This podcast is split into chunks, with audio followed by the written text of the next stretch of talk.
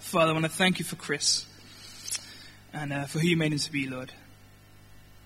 I thank you for the, the message you put on his heart.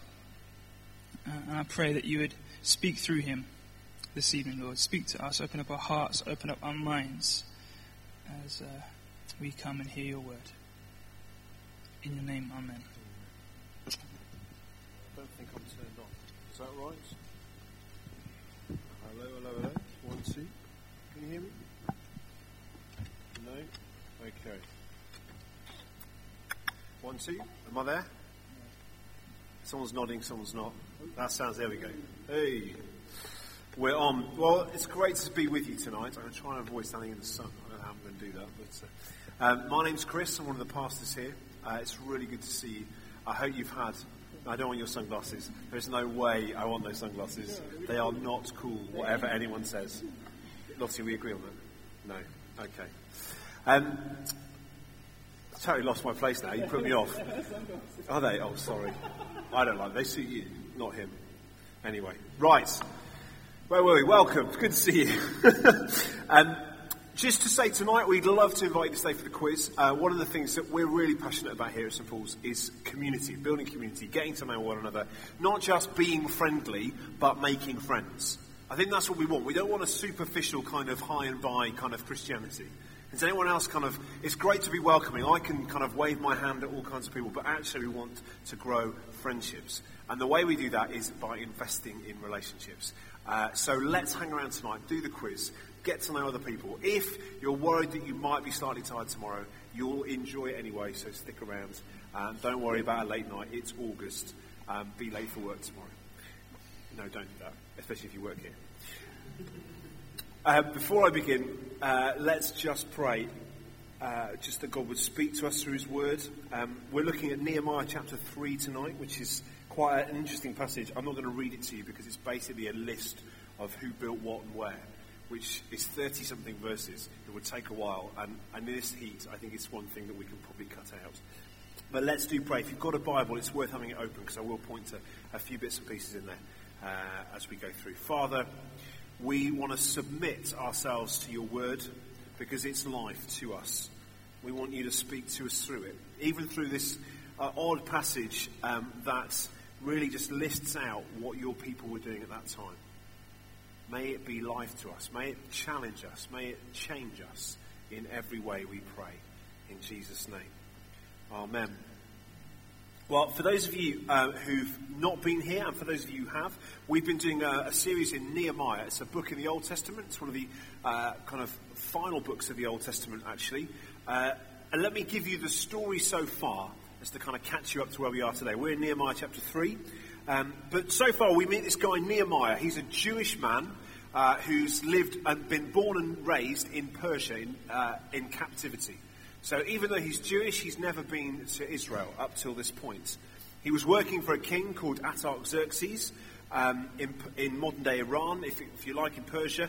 And he heard that Jerusalem, his city, his ancestral city, if you like, uh, was decimated and destroyed. He knew that it had been um, uh, kind of overrun uh, in the exile, uh, which happened in about 586 uh, BC. But um, attempts to rebuild it, to re-establish it, had failed, and it had left the city in a worse state than it had, been, had started. And his heart was broken, but his spirit was determined to do something about this catastrophe. So he goes to see his boss, uh, King Artaxerxes, um, to ask him if he can rebuild uh, the walls of the city.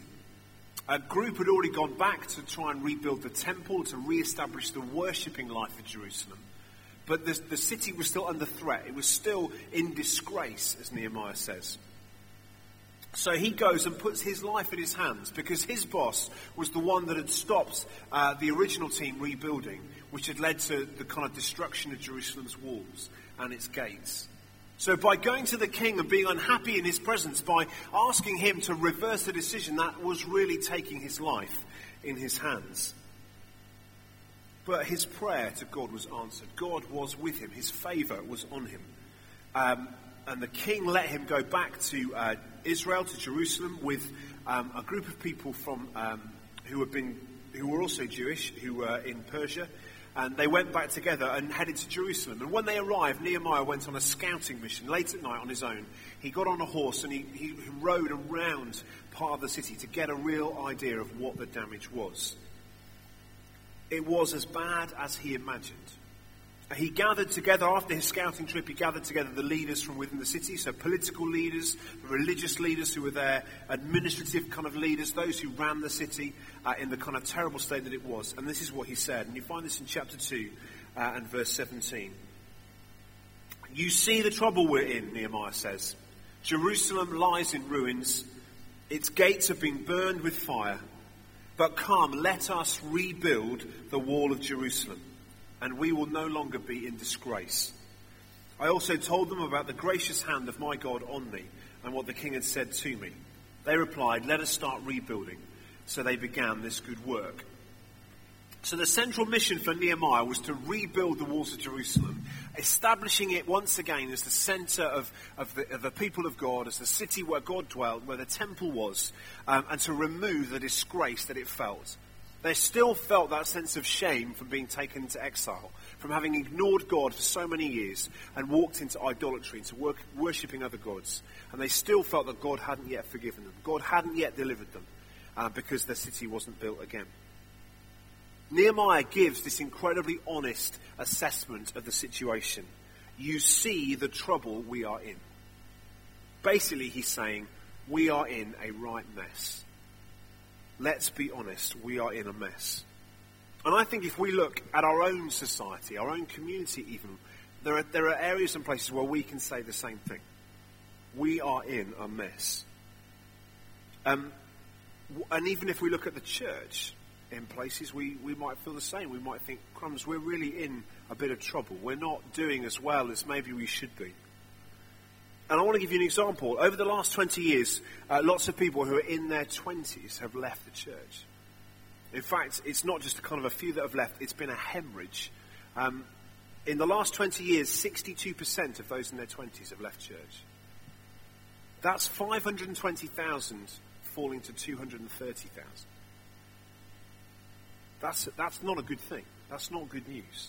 The good news is, is there are plenty of places where many people in their 20s, like here, are coming to faith. It's the reason that here we're so committed to reaching and discipling those in their 20s. It's the reason we have this guy here who does an amazing stuff. Uh, those many of you know him, uh, who work with those in their 20s to see them come to faith. Even though they're no, known as the missing generation, so many people are saying, This is the mess we're in, we must do something about it. We're running something called the Discipleship Year in September. It's a, kind of partnership with other churches around the country. And, and if you're 18 to 25 and you're maybe post university or even pre university and thinking about taking a year out uh, and wanting to invest in your, in your walk with God, we'd love to talk to you. I'd love to talk to you about the possibilities of, of that discipleship year. Of investing in your relationship with God for a year, serving in a local church, um, so that you can grow into uh, leadership uh, and uh, do all that God has for you in the future. But we're not just concerned about one generation. We might, you know, we point to the 20s, but actually the reality is, is there are so many other things we could talk about. Our desire isn't just to change a generation. It's not just to change a group of people or, or one street or one, uh, one house. Our desire is to see the whole of our local community, every part of the City of London, and this nation transformed by the good news about Jesus. Now, I don't know about you, but that seems like a really big task to me. That's quite a job that's going to take some going. In fact, actually, if I look at it with my own eyes, that seems impossible. When we look at this story, we see the task ahead for Nehemiah is huge. He's got to rebuild the outer walls of a city. And he's got to do it under pressure from his enemies. Listen to this. In chapter 2, verse 19, um, when Sanballat, Tobiah, and Geshem the Arab heard of our plan, the plan to rebuild the walls of Jerusalem, they scoffed contemptuously what are you doing rebelling against the king like this? They asked. But Nehemiah replied, The God of heaven will help us succeed. We, his servants, will start rebuilding this wall. But you have no stake or claim in Jerusalem. Now you might think, well, they're just having a bit of a go. They're not, it's just verbal. They're not really saying anything. But what they say is this What are you doing rebelling against the king? To rebel against the king of Persia, which is the biggest empire of their day. You don't do that and live. What they're saying is simply, we, all we have to do is not pick up the phone, but send an envoy, let King Artaxerxes know what you're doing, and, and not only will you be stopped, but you'll be killed. Under very threat of death, the real threat of the uh, Persian army coming once again and sweeping over them, they start on this task ahead. The walls were rebuilt in 52 days. 52 days. That's some speed. The city was now, could now be defended, and their enemies' threats were foiled. Whilst Nehemiah 3, which we're heading into now, appears to be mainly a list of who did what on what bit of wall, there is some great insights there of how they managed to go from a place where their walls were in a mess, where everything was falling apart. They had nothing. They had a few tools and a few bits and pieces to build it with, and not that many people, considering the size of the task they faced. How they managed to rebuild an entire city in only 52 days. Bear in mind, it took them several years to build the temple, which is part of that city. Now, in order to introduce us into this idea of what they did, I think we need to look at a deeply theological film called Toy Story. So we're going to watch a good long clip from there. Uh, there. It's if you, if, how many of you haven't seen Toy Story? Okay, a few. Let me just say, um, this part of Toy Story is uh, one of the characters, Buzz, has been kidnapped uh, by, um, I think his name's Eddie. Now, is that wrong? Yeah, it's Eddie. And he's uh, going to be destroyed. And so his friend Woody is looking how to work out how to rescue him. So let's watch the clip.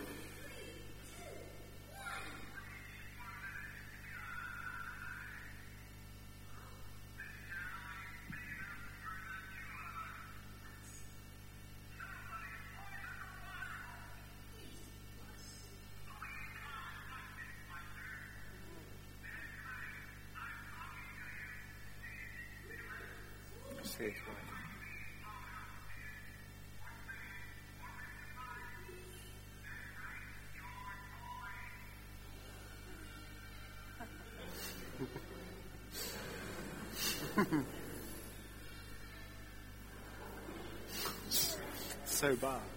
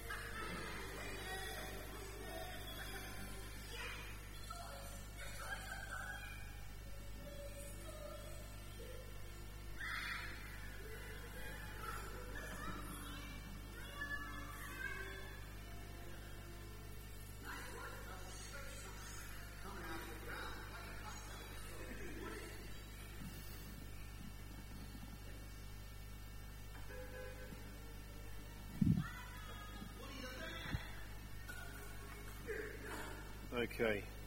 Yeah, I know. I know. It's just as warm watching that as it is listening to me.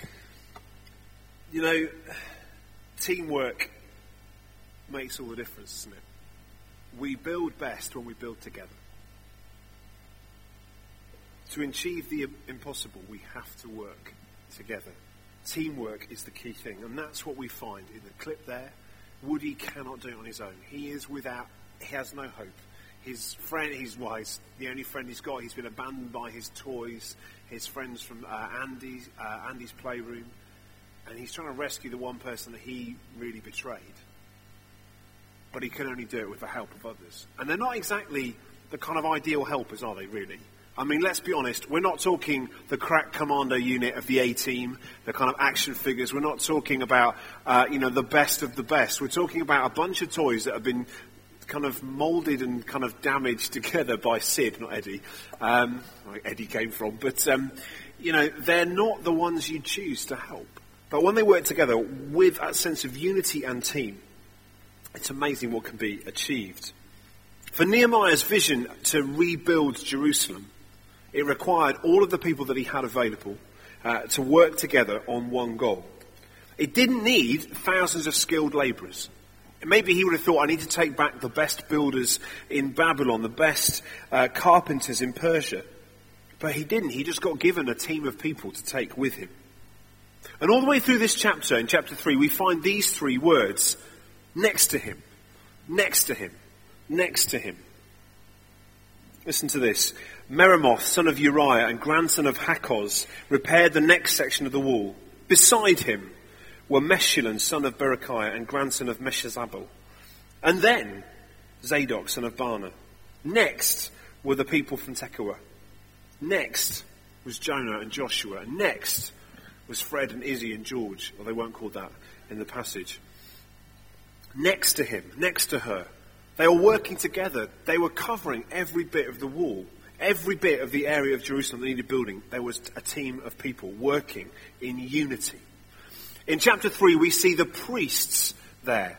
In, in, in verse 1 of chapter 3, we see this um, that Eliashib, the high priest, and the other priests started to rebuild at the sheep gate. They dedicated it and set up its doors, building the wall as far as the Tower of the Hundred, which they dedicated, and the Tower of Hananel.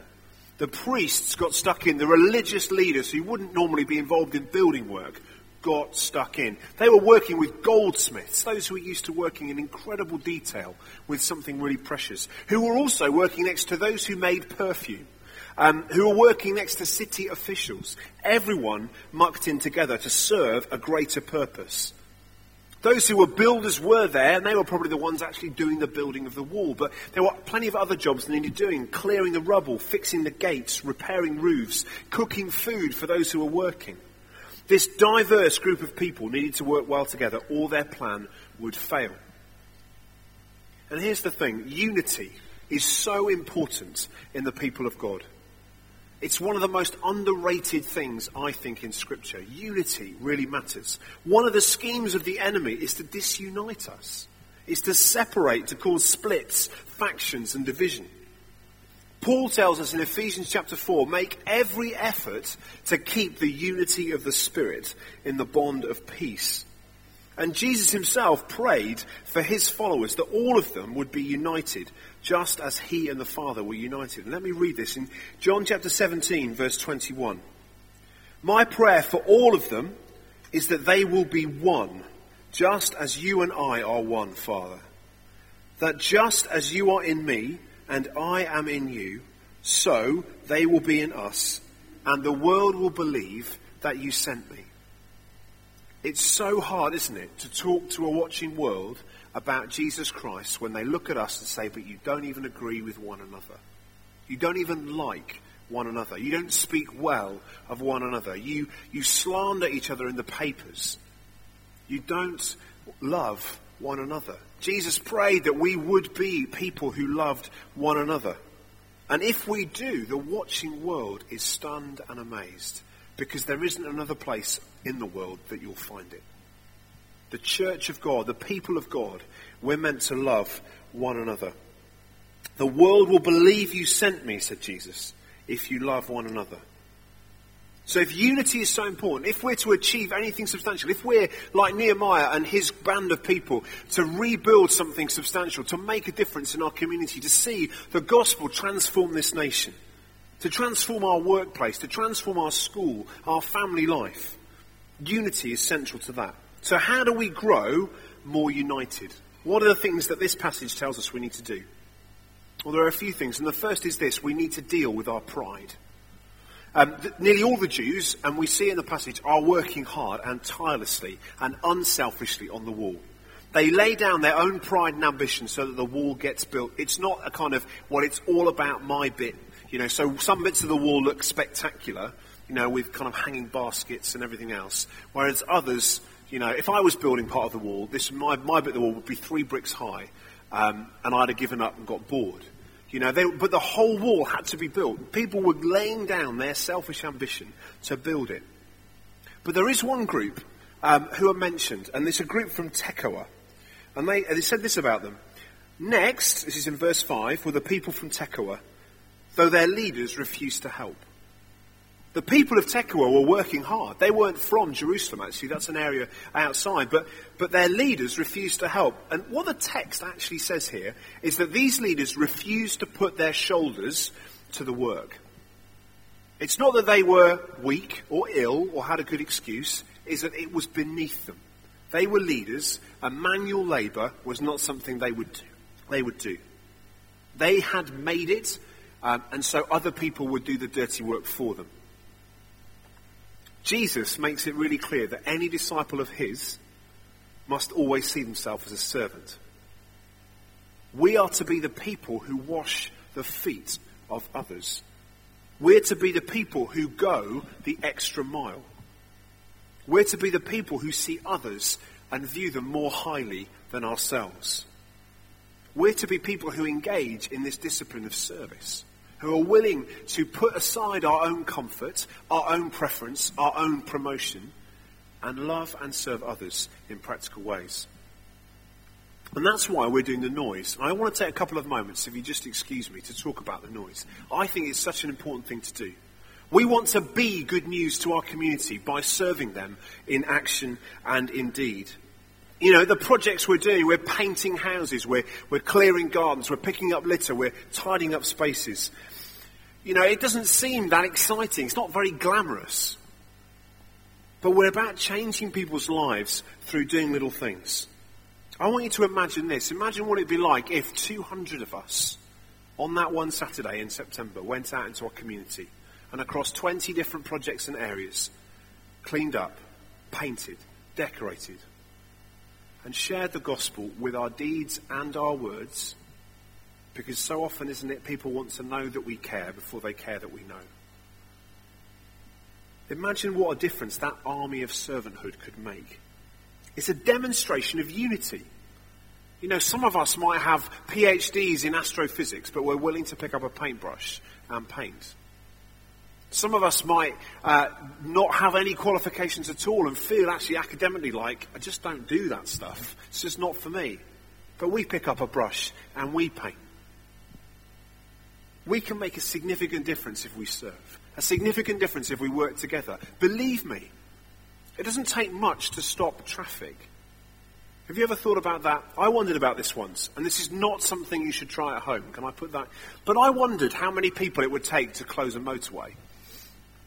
And I thought, actually, I reckon you could get three people, six people probably, but three people each side, just one stand in each lane. You wouldn't get a car moving. Well, they're not going to run you over, are they? You'd hope. Six people to stop hundreds of thousands of people from travelling. Don't try that at home or on the motorway. But the reality is, is when we work together, we can achieve a huge amount. The reality is, is when we sign up uh, and serve, we can change people's lives. So please, let me say to you tonight, if you're able to do it on the 8th of September, sign up for the noise. Get involved. You're not too young or too old. We, we want everyone to get involved in serving our communities and showing God's love in service and action because the world is watching for a church that is united. So the second thing we do to grow in unity is when we value and contribute to the work of someone else. In the passage, we see a huge number of different groups described as working on the wall. Uh, many are from Jerusalem. For example, a guy called Jedediah was working on the wall right by his house. He was going to do a good job on that bit of wall because he wanted it to look nice. But there are many from the surrounding areas, such as Jericho, Tekoa, we mentioned, Gibeon, Mizpah. They're not from the locality of Jerusalem. They're from all over Israel. And these groups don't benefit from a rebuilt Jerusalem. They don't benefit from a kind of thriving city because actually they'd lose business. They'd lose importance. With a broken Jerusalem, these places became the center of attention. But they wanted to work hard for the benefit of others. And isn't it true if we uh, were willing to work hard so that others would get the credit, how much would we get done? If we're just willing for other people to benefit from our hard work, kills our pride, doesn't it? And I think it's what Jesus uh, did himself. Gave his life, poured himself out for others, that others may benefit and that he uh, may not. You know, alongside the people who've come from a wide variety of areas, we've got people with skilled professions. I think you made money as a goldsmith, but you're willing to lay down that business and help rebuild the wall. And some, are, some who are willing just to keep going. You know, they're just so hardworking. They'll do one section, but then they'll carry on and do another, even though they've not been asked. They'll go the extra mile. And so we see amongst this group of people, this group of Israelites, um, just kind of a ragtag bunch of people from different professions, different places, different uh, kind of people groups, families, friends, diving in together saying, we want to do this to make a difference for our community. We're willing to sacrifice so that others will succeed. When we value and contribute to the work of someone else, we see every job as important. It matters. I don't know about you, but I wouldn't be too keen to work at the dung gate. Um, the place where temple sacrifices, the kind of when they'd been killed and burnt, were taken out. It was called the dung gate for a reason. It stank. They took the rubbish out to the valley of Hinnom to burn and to get rid of. It's not the most kind of glam. Imagine you sign up for a project on the noise. This isn't going to happen. And suddenly you realise you're clearing out West Drayton sewage farm. It's just, you know, you're thinking, not really sure I signed up for that. But the reality is there were guys there having to build up the dung gate. It doesn't sound as exciting as the sheep gate or the fish gate or the golden gate or whatever other gates there were. But every job is really important. Every project we do matters. Everything we put our hand to is valuable. Jesus, um, St. Paul said in, in, in uh, 1 Corinthians 15, because of the resurrection, nothing we do for the Lord is useless. And that literally means nothing we do for God is useless. Everything that we do in His service matters and has an impact. Do not despise the small things that you might do uh, to serve Jesus. Do not despise the little prayers that you pray for your work colleagues. Do not despise the tiny acts of kindness that even the people you've done it for don't notice. Because nothing we do for the Lord is useless. Nothing we do for Him uh, will be forgotten. Somehow, in some way, God will use that to make a difference in His kingdom. And finally, we need to know that our past mistakes do not exclude us from being involved in God's service. In this passage, there are two people mentioned who have a past. And I think they're mentioned on purpose. Um, a guy called Malchijah and Meremoth. Both of them have complicated family backgrounds and shady histories. They were both excluded from the people of God for their conduct. They married women from other tribes, which on the face of it doesn't seem too bad, but what that meant was they were willing to uh, engage in idolatry and other practices uh, that were pretty horrendous. They basically turned to their own people and said, You're not good enough for us, we're joining these guys. They sold out.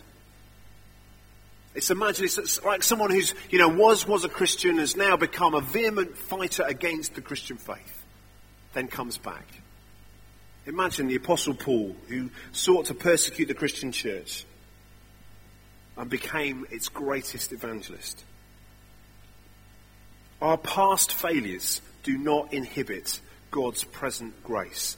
Please, friends, here tonight, you may well want to exclude yourself because of what you've done in the past, but God still values you, has a purpose for you, and so do we. God has not given up on you and neither have we. We all have a part to play in this. It doesn't matter if we've got a criminal background. It doesn't matter if we've made mistakes. We have a part to play. Isn't it true that Jesus is about redemption, about transformation, about using us to make a difference? And to finish, remember the film clip. The toys that helped Buzz, uh, helped Woody to rescue Buzz were the rejects. They were the freaks. They were hidden away. But combined together, they carried out this daring rescue mission. Nehemiah took and organized and mobilized a bunch of people from all over Israel to rebuild the city of Jerusalem. Because they built it together, they finished the job. Because they built together, they survived the attacks and persecutions from outside. Because they did it together, they accomplished their mission. And we have a mission to get out and serve our community, to let our actions speak loudly, to see God's kingdom come in Ealing, to see God's kingdom come in London and across our nation, wherever we may be sent. So let's work together in unity. Let's abandon our pride and our selfish ambition. Let's roll up our sleeves and get our hands dirty. Let's not see ourselves as better than anyone else, but let's get stuck in and serve. Let's not exclude ourselves because of our past, but let's know that God can use any one of us. And can we stand to pray?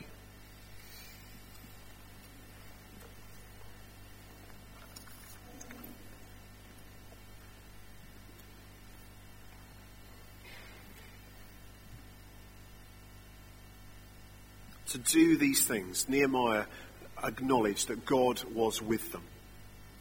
And to do anything effective for God, we need His Spirit. We need His power and His presence. Spirit of the living God, we pray, come in power. Take what I've talked about tonight and bring unity, bring friendship. Lord, for those tonight desperately struggling with loneliness, we pray, Father, that you'd set the lonely in a family. We pray for friendships to be formed. Father, where we long to make a difference, but feel we've excluded ourselves. Lord Jesus, tonight may you bring a fresh start, a fresh hope to every person here.